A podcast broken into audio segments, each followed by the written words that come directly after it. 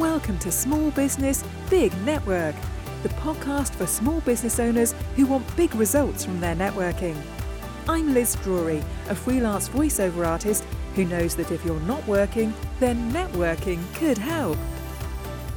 Ike Kehal is the CEO of Social 27, a virtual events platform that can run huge events and yet personalise the experience for each user.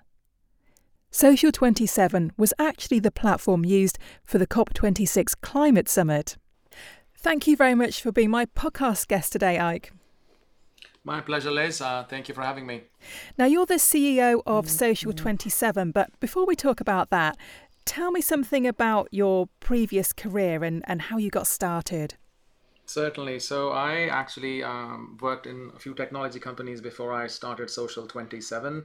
Uh, the biggest time I guess I spent was at Microsoft. Um, I was in a in a uh, working corporate in uh, Seattle and in a worldwide role. So pretty much found myself uh, traveling two weeks out of four, mm. all across the globe. You know, so that um, kind of gave me a lot of experience in understanding business across the world. Um, was doing a lot of events as part of my job. Um, you know, so just uh, was excited about the possibilities. Um, you know that events kind of do, uh, bringing communities together, but also found lots of challenges uh, and or things that could be done better. Uh, and that was something which then I kind of left Microsoft with was to start a uh, company which focused on collaboration, uh, pretty much in the business to business space. Mm. you know, and events certainly was an area that we ventured into yeah. So yeah, that's kind of like some of the past um, before I started Social 27. So after you left Microsoft, I know you had some other ventures of your own, some of the businesses before Social 27. What what did those businesses do? Yep. So I had the company Social 27 all throughout, but yes, I did, you know, try to do some other things as well in the meantime.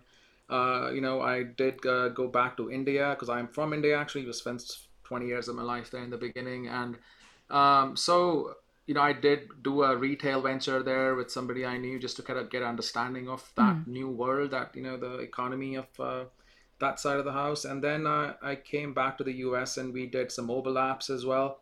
Again, pretty much focused on the collaboration space of connecting people together. Um, so these experiences, uh, I guess, kind of gave me a good grounding of being an entrepreneur because yeah. you know, yes, you learn a lot in Microsoft uh, you know, but the, the resources uh, that are available to you are, you know, in many cases uh, unlimited. Slash, mm. you know, there is a lot of resources available.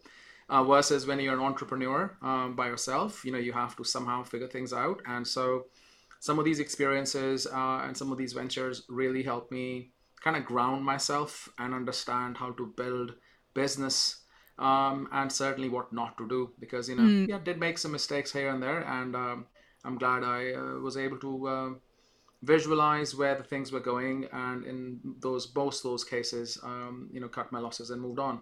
Yeah. You know, and that's what kind of helped set the foundation of uh, Social 27. So when did Social 27 actually start? I mean, honestly, the company was registered back in 2007, but uh, business uh, wise, we started things around 2014, 20, 2013, 2014 range. Mm-hmm. Um, you know, that's when we kind of came out with our first version of our virtual events platform. It was hybrid, obviously, at that time. There mm. was nothing only virtual. Uh, we were doing summits like Dell World, uh, which is the Dell's you know annual summit, and a bunch of work for Microsoft and SAP, mostly technology companies. Um, we did that for a couple of years, um, and then we kind of went more towards learning and training kind of stuff. Uh, events per se, and this goes back to another topic you had talked about earlier which was around like you know how was it before you know uh, the pandemic mm. and so forth and so i think it's a good segue into that um, before i would say 2019 um, a lot of these experiences i think we were a bit early to the market yeah. um, you know and the main reason for that was that streaming was really expensive. So it's only very few companies who could do it, and they could also not do it all the time, and they would only do it for like the very very big events. So the the the the pool of you know people who really wanted to do something of this kind was very small, and it was still very expensive to get this done. But over the years, I think what has happened is that the streaming costs have gone down tremendously. Yeah. And then on the other side, uh, what also happened is that um, more and more people are more comfortable in front of the camera now Yeah. as compared to like five, six years ago.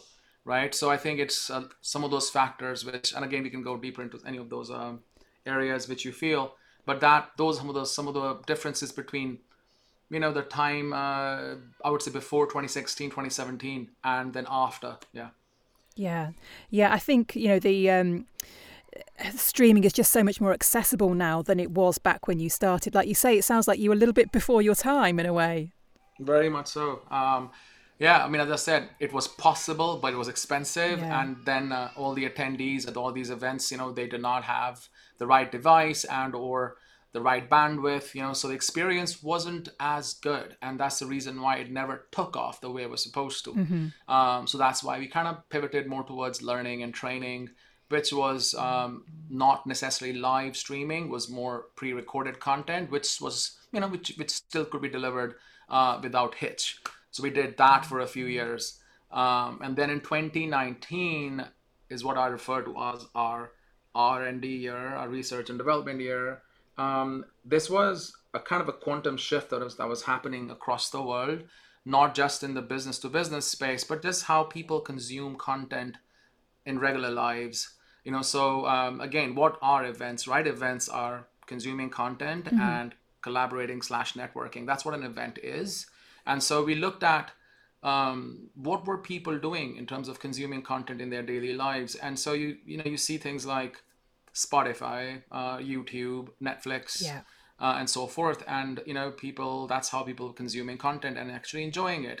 Um, and the the one um, you know one red thread which kind of binds all this together was the fact that yes, first of all, yes, there was a lot of content, but secondly, you didn't just have to search for you know it for hours. The system understood you and gave you recommendations on what it thinks that you might like and that has been i guess the biggest reason why people do spend a lot of time on a lot of these networks because they watch one thing and then the next you know um, uh, recommendation is equally good and or better. And so Yeah. like oh yeah that sounds interesting. Let me check that out as well. So that is this whole personalization piece has become so big a part of our daily lives from consuming content from meeting people on linkedin and or on social media where the system keeps on recommending amazing people to us. And then also in our daily lives you know when we go to so many of these restaurants these days you can you know pretty much customize what you want to eat you know? And so um, all of these factors this personalization and customization that people do in their daily lives was something that we wanted to bring into the business world as well um, and really give the attendee uh, at an event the ability to uh, have the experience you know mold according to what they want versus the traditional event where for the lack of a better example i kind of compare it to herding sheep from one room to the other Yeah. you know? And so uh, the attendees i mean there's thousands of people in attendance and they all are very smart and intelligent have a lot of things to say but they just sit there you know looking at the one person on the podium you know? And that is i think such a waste of such a lot of uh, amazing intelligence. So for us it was put the attendee in the center let the system help them find what they're looking for the relevant experiences. And then somehow once they've had those experiences some of that learning really allow them to become part of the dialogue so that the you can somehow harness the collective intelligence of everyone at the event versus the chosen few who are the speakers right? So that was the premise you know with which we've kind of built the the new um, generation of our events experience Yeah. So, who is your platform primarily for? Who are the sort of businesses and the kind of people that are using it? Um, I you know it's all over the place. Um, our customers, uh, one of our biggest customers is the United Nations, and we are very proud to say that we were the platform that was um, used for the Global Climate Change Conference (COP26) that happened in Glasgow last November. Wow. You know, and yeah, it was the biggest event that happened. You know, in terms of hybrid, uh, 190 countries, 110 heads of state, actually 150 heads of state and everybody who's who was present, um, and thousands of people connected from across the world online. And it was the biggest, um, should I say? I mean, you know, more could have been done, but I think it was a lot that got done uh, and the biggest uh, set of uh, agreements since the Paris Accord. So we were very honored to be to, to have enabled that experience. So that's like one example. Like so, that's you know UN. Um, you know, more and less in the uh, you know go- organizations that are focused on causes and so forth. Um, we also have customers like Microsoft and um, you know uh, other companies of tech companies of that kind. We also serve um, companies like Duracell, also serve companies like um, Norwegian Cruise Lines, uh, right? Also to smaller industry associations. You know, so it's really uh, all sorts of customers, but I would say the majority of my customers are certainly in the upper mid market and the enterprise space. So mm. mid to large size companies are the majority of my customers. Yeah. So, what kind of impact did you see when the pandemic happened? And do you think that we would have moved more towards a virtual way of working anyway without the pandemic?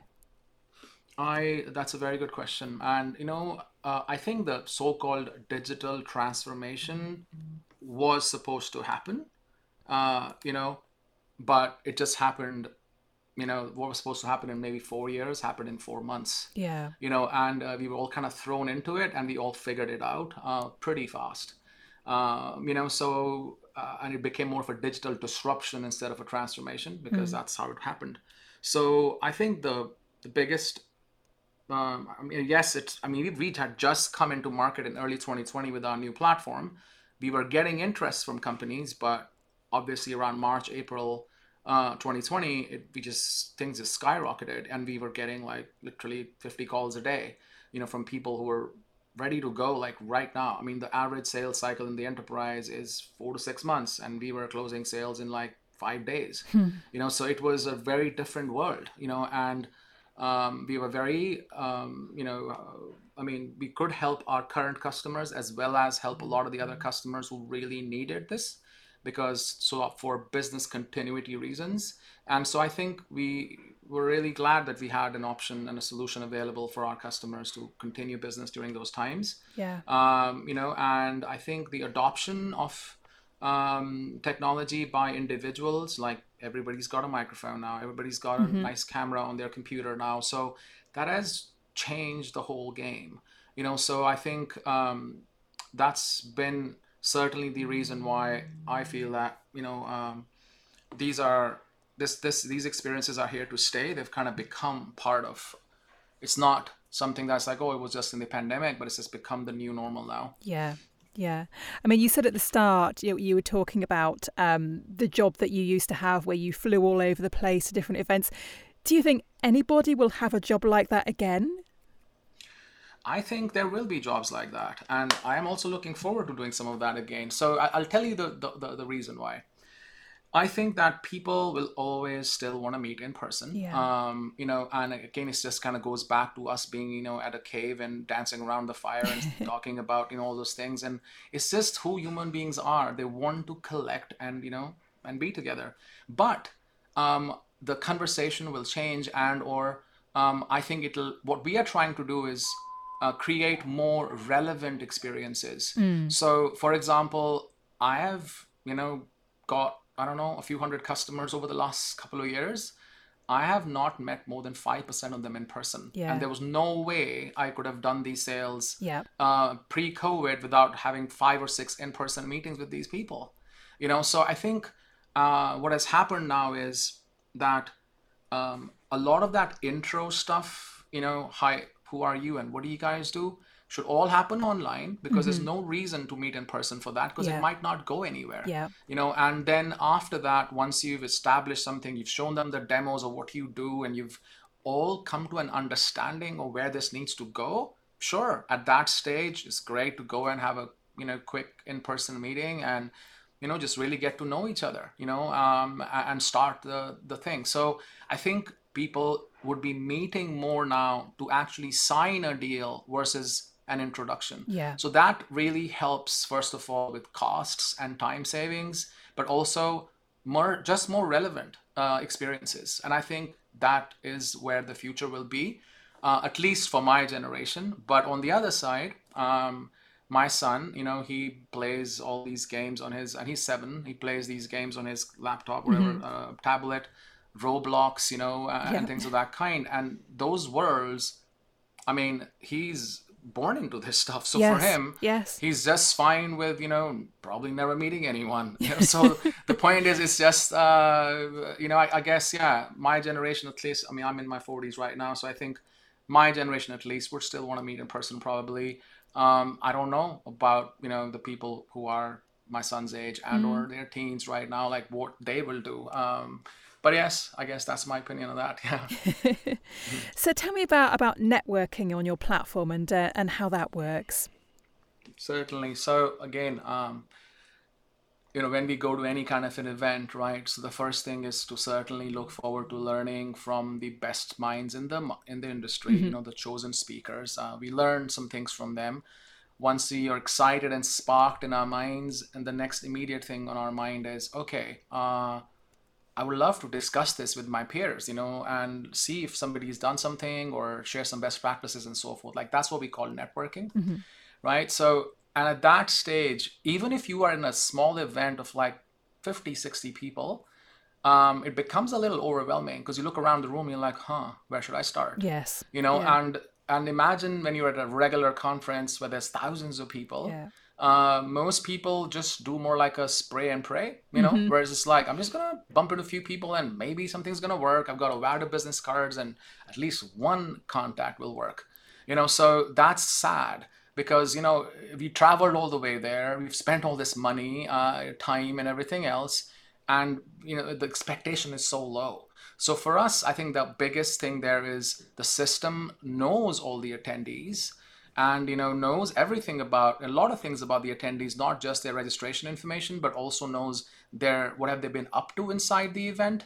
You know so uh, you know we are able to then find uh, like-minded people and or people who are interested in similar stuff and we give those as recommendations you know to our attendees. Like hey you know based upon your areas of interest here are some recommendations and then you know where you know it's the, the people that they end up liking more then we start giving them more like recommendation just like how spotify would recommend music.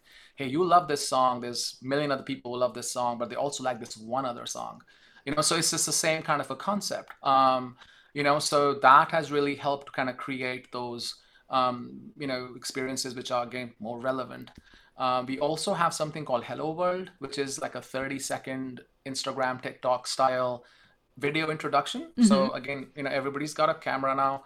Just get in front of your camera, like, "Hi, my name's Ike. You know, I'm all about virtual events. Would love to talk to anyone who's interested in the space." Blah blah blah.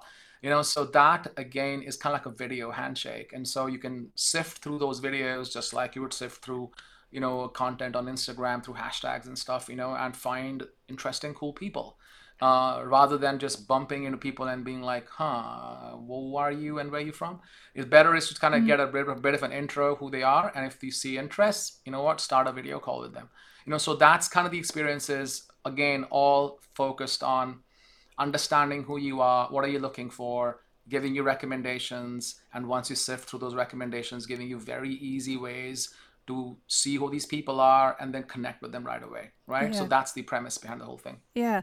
So your system kind of takes some of the um, the randomness out of who you might meet at a, at a conference. Absolutely. Again i always use this uh, you know this kind of a thing like you know nobody wants to kiss a hundred frogs to find the prince or the princess right? So it's not a good experience but that's the experience in most networking you know situations. Mm-hmm. um, it's not like buyers don't want to buy, sellers don't want to sell. It's just the friction and the time it takes to find the right match, right? So that is what we are trying to help, you know, our customers with is to do that hard work for them and, you know, at least not the one match, but at least give them 10 frogs to kiss versus 100, right? so, I mean, that's the, yeah. Yeah.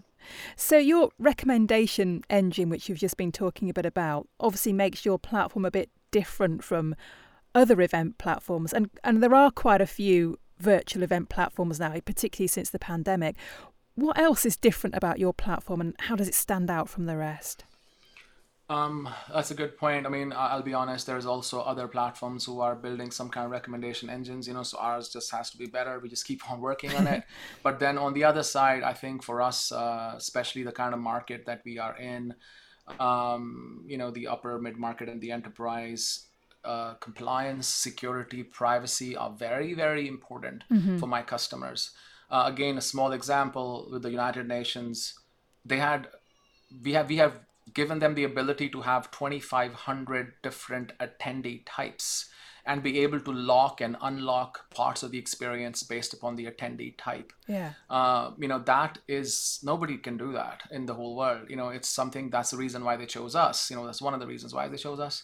Because uh, our system, you can easily configure an attendee type and then give them very, very, um, you know, micro permissions for pretty much every page and every section of the page kind of thing. Um, and that helps, first of all, to create an experience that you know is you know very uh, prescriptive in some cases for an attendee type because you had we had like presidents of state in there and also like activists from greenpeace mm-hmm. in there you know so like sometimes they should not be signing the same document yeah. and or like it's a it's the climate treaty for the country and only certain people can go into that room and have be part of those conversations so that somebody just kind of doesn't walk in and just you know impersonate someone and suddenly you know your country just sign up for something you don't know mm. so the point is it's just that security uh, and that compliance and the ability to have this whole very very sophisticated web of permissions is something that i think is our the crown in our sorry the, the feather in our crown kind of thing you know and uh, that has been one of the key reasons why a lot of our customers um, want to work with us is our focus on these um, you know scenarios which are very important uh, to their um, you know business. Um, you know we also do the one size fits all, which a lot of our competitors do. Everybody's in the same room doing the same thing. We have those experiences as well if that's what is needed. For example, for the keynote, everybody needs to be there, thousands of people, mm-hmm. all good. But then they might want to go into breakouts after that, but there's only very specific people who are invited because of their permission levels and the other people don't even need to see that those things exist because mm. they're not supposed to be part of that you know so it's just um, you know curated experiences exclusive experiences and the ability to make sure that privacy and security and compliance are always prime um, you know and, and nobody um, like for example gdpr in the eu and everything else mm-hmm. right i mean there's a lot of new laws that are very important to be followed um, and our customers come from all over the world with attendees from all over the world. So I, it's it's very very important for us that um, you know we follow all, and are compliant with all those policies. Yeah, it sounds to me like Social Twenty Seven has has come a really long way already in quite a short time, but. What's next? What are the plans for the future? And you especially now that we're going back to not always face to face events, but maybe hybrid events where part of it's face to face and part of it's online. How is all that working? Absolutely. So, again, when we you know, uh, we're uh, building the latest version of our platform in 2019, there wasn't anything so-called virtual events. It was all hybrid in mind. So we kind of built everything from that, uh, you know, that sense. Mm. but for us, yes, absolutely, um, hybrid is is the name of the game. Uh, at least for the second part of this calendar year, pretty much all of our customers are planning on doing hybrid events. Uh, you know, and so for us, it's it's more about how can I take the same experience the recommendations and all of that stuff and and have it also be available in the in-person scenario. So imagine an environment where you go in pre-event um, you have your 100 or 200 level you know content already available so that you've got a really good sense of the the you know of the knowledge uh, that you're supposed to gain for that particular topic mm-hmm. area. Uh, you you know already done some of those intro things. And then most importantly you've already been introduced to relevant people you've got made those connections you've already gone to some of those virtual booths and see some demos and all that so that when you come in person all that intro stuff is done. Intro yeah. to the content intro to the people intro to the you know solutions in the expo hall. So when you come there you already know who you're supposed to talk to. You already have your meetings set up. You're not bumping into people and trying to like figure out if they're relevant or not. I mean you could still do that if you want to like just for fun but like the relevance and the importance of your time yeah. Um, so you're spending you know less time in person, um, but doing everything that you find value in. um, you know that's the goal and for example you know we have an app that we are building as part of our in-person experience where you know we are uh, layering in uh, augmented reality onto that so you know imagine it's called the radar you know where you just like you know when you're standing you could be like mm-hmm. okay mm-hmm. in my you know 60 feet radius 50 feet radius whatever like who are the people the system recommends to me. Yeah. And you know it could tell you like well you got these 10 people you know very close to you and here's their profiles click and then send them a quick message saying hey i'm in the vicinity. Do you want to maybe catch a coffee or something? You know so it's things like that you know so location aware experiences um, and most importantly giving you the best use of your time when you're at the event mm-hmm. and then post event to be able to follow up on the things that you missed on yeah, it sounds like it's just going to make attendance at conferences and events and so on just so much more efficient and allow you to get the best value from the time that you spend there. At least that's the goal. Um, you know, we just want our customers to get on board because sometimes they're like, "Oh, that sounds really cool. Maybe next time." Today, just let's just get the content out. We see five sessions on a page. I'm like, okay, sure. You know, so it's just um, no. I mean, I'm just joking. I think a lot of our customers are certainly very much uh, looking forward to. I think 2022 is certainly the year of engagement. I think 2020 and 2021 was more about let's just get the content out yeah. there because people are still figuring out what this new world looks yes, like. Yeah. And I think this year is all about okay, content is easy now. How do I make the people connect and have amazing experiences? So that I think is the main focus for our industry at least. And a lot of our customers are very much on board with that, and we are here to help them do that. Wonderful. Well, thank you very much for your time, Ike. Just finally, if people want to find out more about either you or Social 27, how can they find you? Uh, I think LinkedIn is great. Uh, you know, we are on social27.com, but hey, we are also on LinkedIn as Social27, and I am on, you know, LinkedIn, Ike Kehal, Social27. So yeah, I guess that's the best ways to uh, link to us. Brilliant. Thank you very much, and the best of luck with Social27 going forward. Thank you so much, Liz. This was absolutely a pleasure. Um, looking forward to connecting again. Yeah, take care. Thanks for listening to Small Business Big Network. If you found this podcast useful, please do rate, review, and subscribe. And don't forget to share it with the rest of your network too.